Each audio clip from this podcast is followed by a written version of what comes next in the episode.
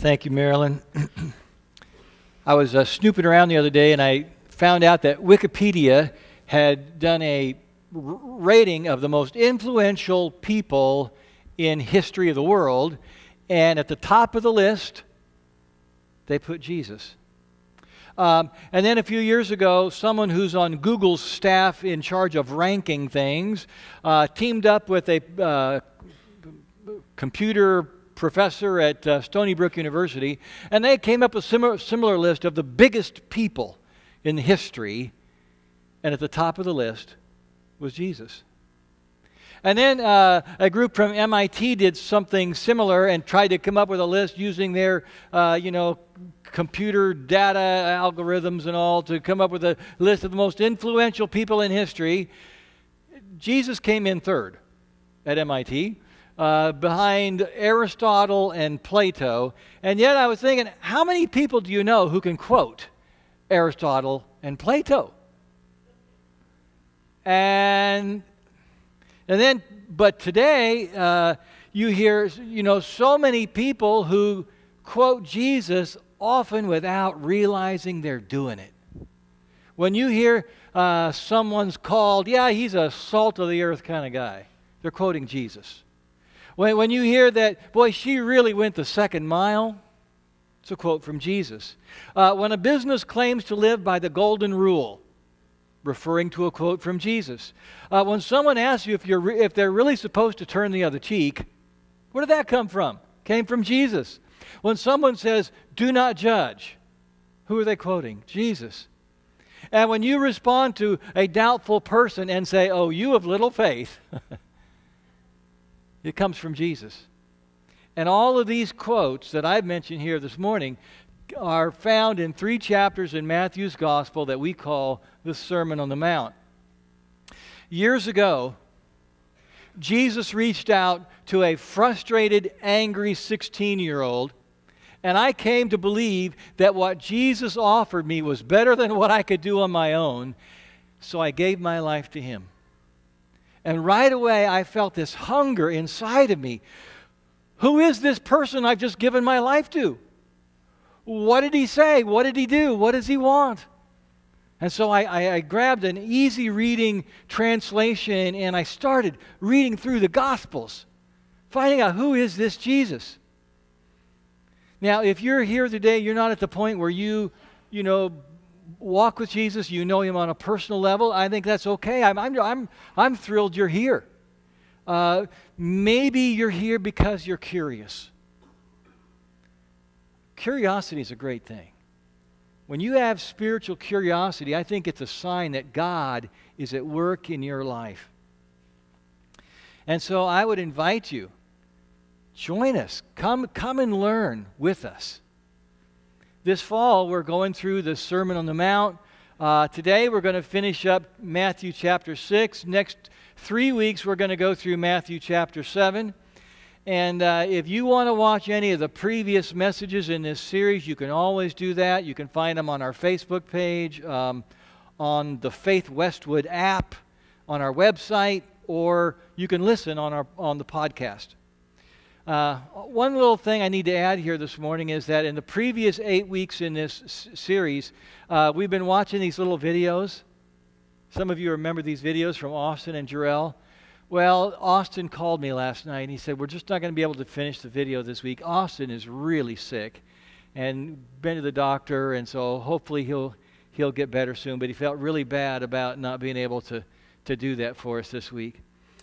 Um, today, we're going to look at the passage uh, that, uh, that we heard just a few minutes ago. Uh, Marilyn read for us, starting with Matthew 6, uh, chapter, uh, verse 19. So grab your Bible uh, grab your, the one you brought or the one in front of you in the rack there. If you're using a Pew Bible, it's the top of page 971. And uh, one of the things we love to do here at Faith Westwood is give away Bibles. And it seems like we've been giving away more lately, which I think is so cool.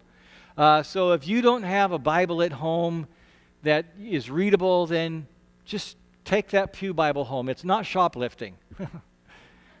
you can just have it and uh, we'll, we'll stick another one in after the service. Now, uh, to better understand this passage, I think it's going to help to look back earlier in chapter 6. So, kind of flip back to uh, verse 1. Jesus says, Be careful. Be careful not to practice your righteousness in front of others to be seen by them. If you do, you'll have no reward from your Father in heaven. So he's, he's telling us to really watch what our motives are. Uh, why are we doing it? Are we, are we trying to impress people or trying to please God? And so then he goes on, he gives three examples. When you give to those in need, will you uh, make a show of it so you can impress your neighbors? Or will you do it in secret to please God? When you, when you have your daily prayer time, are you going to make a big show of it so everybody think you're super spiritual? Or will you go to your room and shut the door where only your Father in heaven sees? And when you fast, are you going to brag about it to impress everybody? Or will you do it secretly to draw nearer to God? Now, in all these three examples, Jesus says that if you're doing it to impress others, well, then you got what you wanted you got your reward.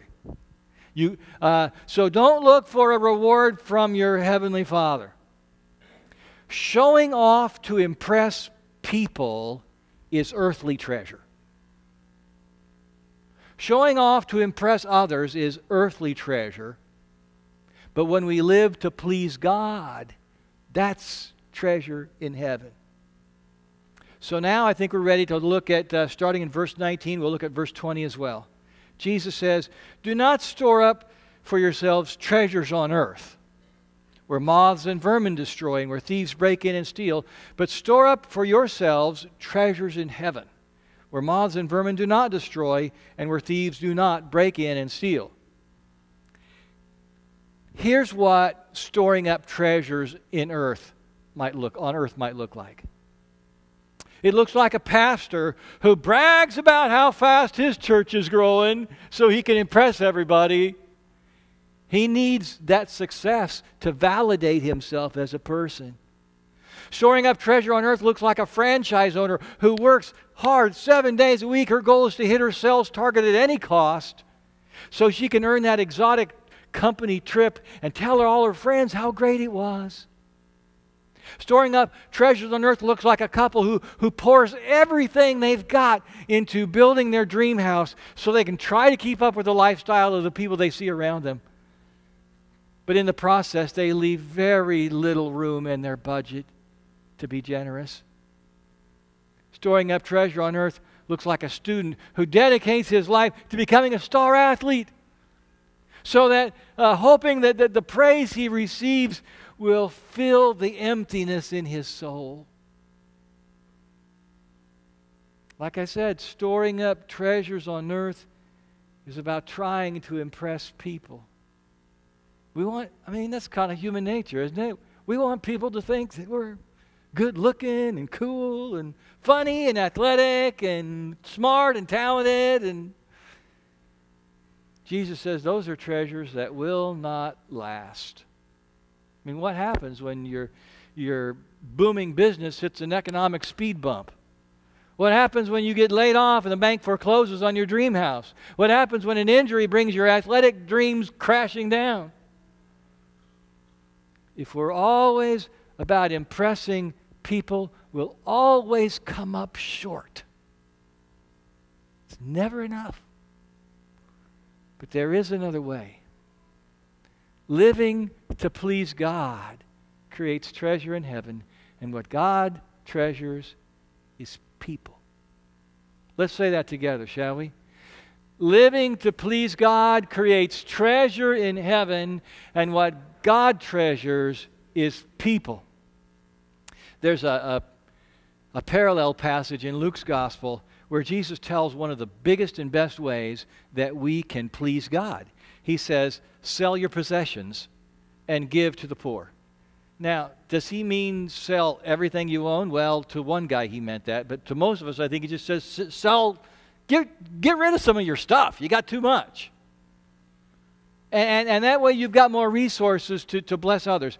He says, Provide purses for yourselves that will not wear out, a treasure in heaven that will never fail, where no thief comes and no moth destroys.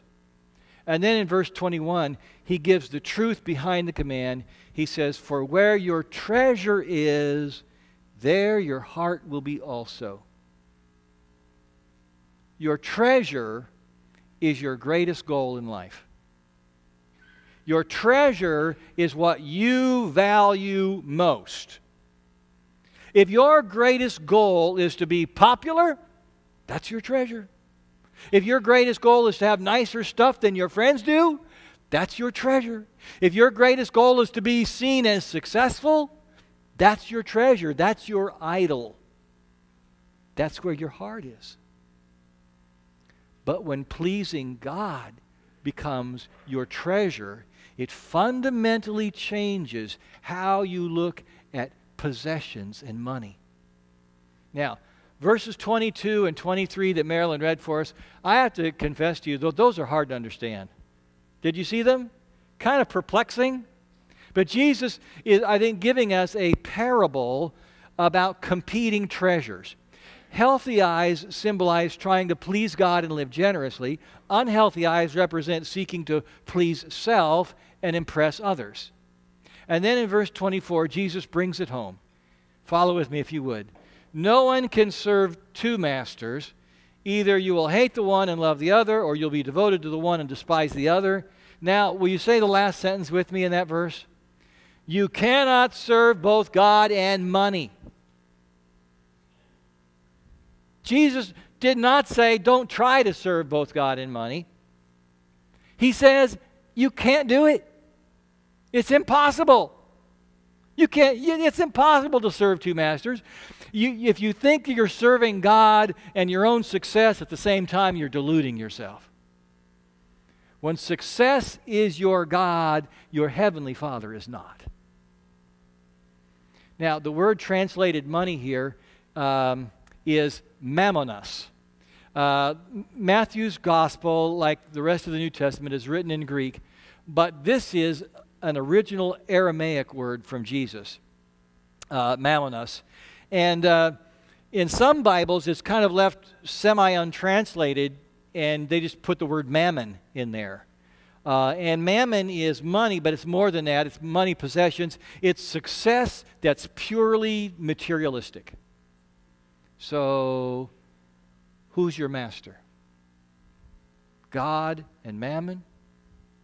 God or money? God or success? Now, if you find yourself saying, whoa, whoa, whoa, I find myself saying that too. Jesus, wait a minute. How do I know if money and possessions, um, if I have them or if they have me? How do I know who my master is? Well, there's only one way to know. And here it is. When I willingly downsize to bless others, our Heavenly Father notices that's my reward. When I willingly downsize to bless others, our Heavenly Father notices that's my reward. So practice practicing generosity in a way that downsizes our lifestyle, then that's how you're going to know who your master is. So, are we saying that it's wrong to be successful? Are we saying it's wrong to have money? No. I say, do your best. Be profitable. Get the best job you can. Have a successful business. Work hard. Apply your talents.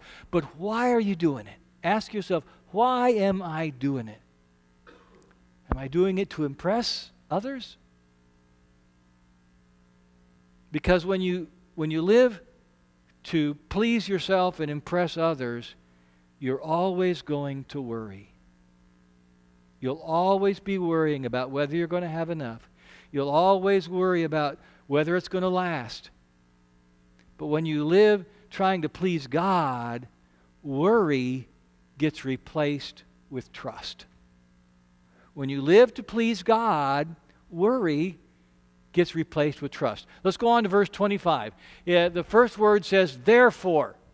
And one of the, the basic rules in uh, Bible under, uh, interpretation is when you see the word therefore, you want to find out what it's there for, right? And so uh, Jesus said, okay, if God is your master, if God is your master, therefore I tell you, do not worry about your life, what you will eat or drink, or about your body, what you will wear. Now, Jesus has given us a command don't do that. And that's a perfectly fine translation, but it could also be translated you don't have to worry. If God is your master, you don't have to worry. You can, you can quit worrying about having enough. So, Jesus has given us a command, but I think He's given us more than that. He is setting us free. Three times in this passage, he says, Hey, you don't have to worry. So, all of us worriers, how do we do that? Let's skip down to verse 33. It says, And when you, uh, and, and, so, and when you find it, if you, uh, let's all read verse 33 together. This is a, a great verse to memorize, by the way. Let's read verse 33. But seek first his kingdom and his righteousness, and all these things will be given to you as well. So he's saying, make that your aim in your life is to please God. He will reward you, he'll take care of you. Now, let's back up a little bit more.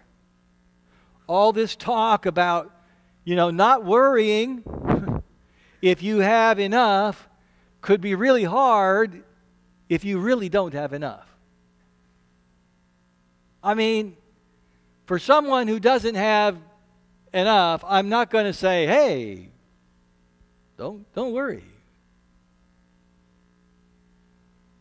You know, one thing I've I've learned though from being on mission trips like places to, like Terrasses in Costa Rica is that sometimes the people who have the least are able to trust the most.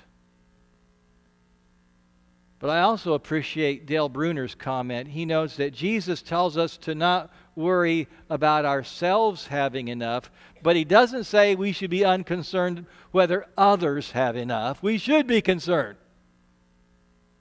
So, somebody doesn't have enough, I'm not going to tell them, hey, don't worry. I'm going to say, no, I've got a responsibility to help you. I mean, Jesus is the one who said that when we provide food and water and clothing to those who don't have enough, we're doing it for Him. And when we willingly downsize our lifestyle to bless others, our Heavenly Father notices that's our reward. As a lot of you know, we've made some, I think, really important improvements in our building in the last couple of years. Um, we have this new large gathering area for children we didn't used to have. We have a new student ministry room that we didn't used to have. Um, we have a new space for our pantry which is awesome. We have uh, opened up the entrance from the foyer to Fellowship Hall, and did you see how many people were around there today? It was awesome. We've got the new elevator, it gets used every Sunday and during the week as well. And I, I want to thank those of you who gave, and you, you gave deeply to make these things happen. And, and, and some of you are you're still continuing your, your giving and your commitment, your pledge that you made toward that. And I just want to say thank you. And I want you to know that we're not going to have any more building campaigns for a while. you know, we, we did, we had one, and then we added a, a, the, the matching gift thing on the end of that, and we did all these things to the building. I believe now is the time to redouble our efforts on why we upgraded this building in the first place. Let's, let's put it to good use. Um, will you turn with me to the back of your bulletin? And I think it's usually there every week, uh, is our five values. These are the things that we believe God has called us to be as a church, that we are to be relational, practical, generational, missional, and invitational. And next year, our priority is going to become is going to be on learning to become a more naturally invitational people. And we want to do that. Why? Because people are important to God. People are the treasures of heaven. So in January, I'm going to start our first series on how we can bless unbelievers. And I've recently had a conversation uh, with an author who has offered to let us field test uh, their new small group guide that would really fit perfectly with this series. Um, I've looked through a little bit of it and I forwarded it to Holly Timberlake, who's going to uh, preview it for us and give me her response. And, uh, and so we're going to be looking at, at ways that we can be invitational, the ways that we can reach out and bless. And one of the ways that we want to reach out and bless people outside of our church, we've we already started. I mean, we just came up with the idea uh, a couple weeks ago, and already it's been happening.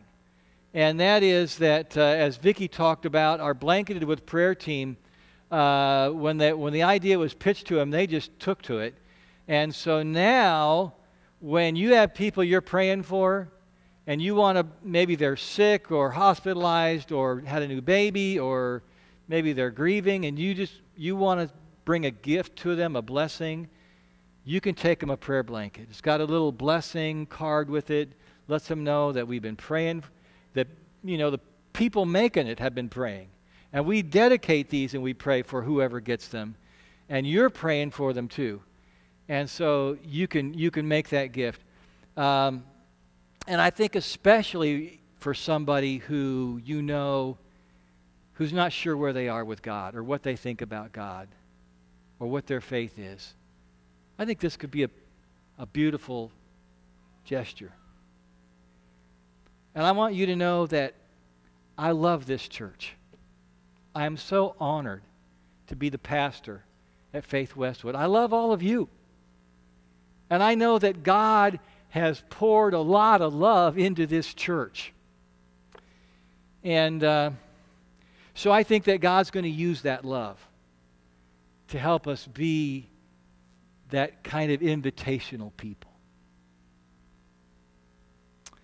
Uh, we're going to sing a last song here in just a little bit, and uh, I know many of you are, are prepared to, uh, to make your giving commitment for 2018, and and uh, if you brought the envelope that comes with it too, that's great. If not, you can just fold it up and use one of those mission envelopes. That's fine. But, but we do it that way because, you know, we're not here to, to show off how much who gives. It doesn't really matter. Some of you have already mailed yours in. We got it. That's great. Some of you say, well, I'm not going to be able to this week. I'll, I'll see if I can fill it out next week. Or, I mean, that's fine. Um, we're not keeping track, okay? But what we find is that it's a very powerful thing to say, we're all, this is our church, we're the church family, and we're going to come forward together and uh, be a part of this. So during this last song, anytime during this song, just make your way up and you can drop it in one of the baskets that you that you see up here. And so to bring this back to what Jesus was saying, my question is will you willingly downsize your lifestyle to bless others? And when you do, our Father in heaven will notice. And that will be your reward. Let's pray. Oh, Lord God, we thank you so much that you you treasure people. And sometimes we don't carry that same value the way you do. And so we, ask, we ask you to keep teaching us, showing us how to do that. Lord, give us the courage to, to take a step of downsizing, to learn what steps we can take so that we can add to the blessings that you want to bring to people in this world. And so, uh, Jesus, we thank you that we get to be a part of Faith Westwood and the vision that you have for us. We pray in, in, in your name. Amen.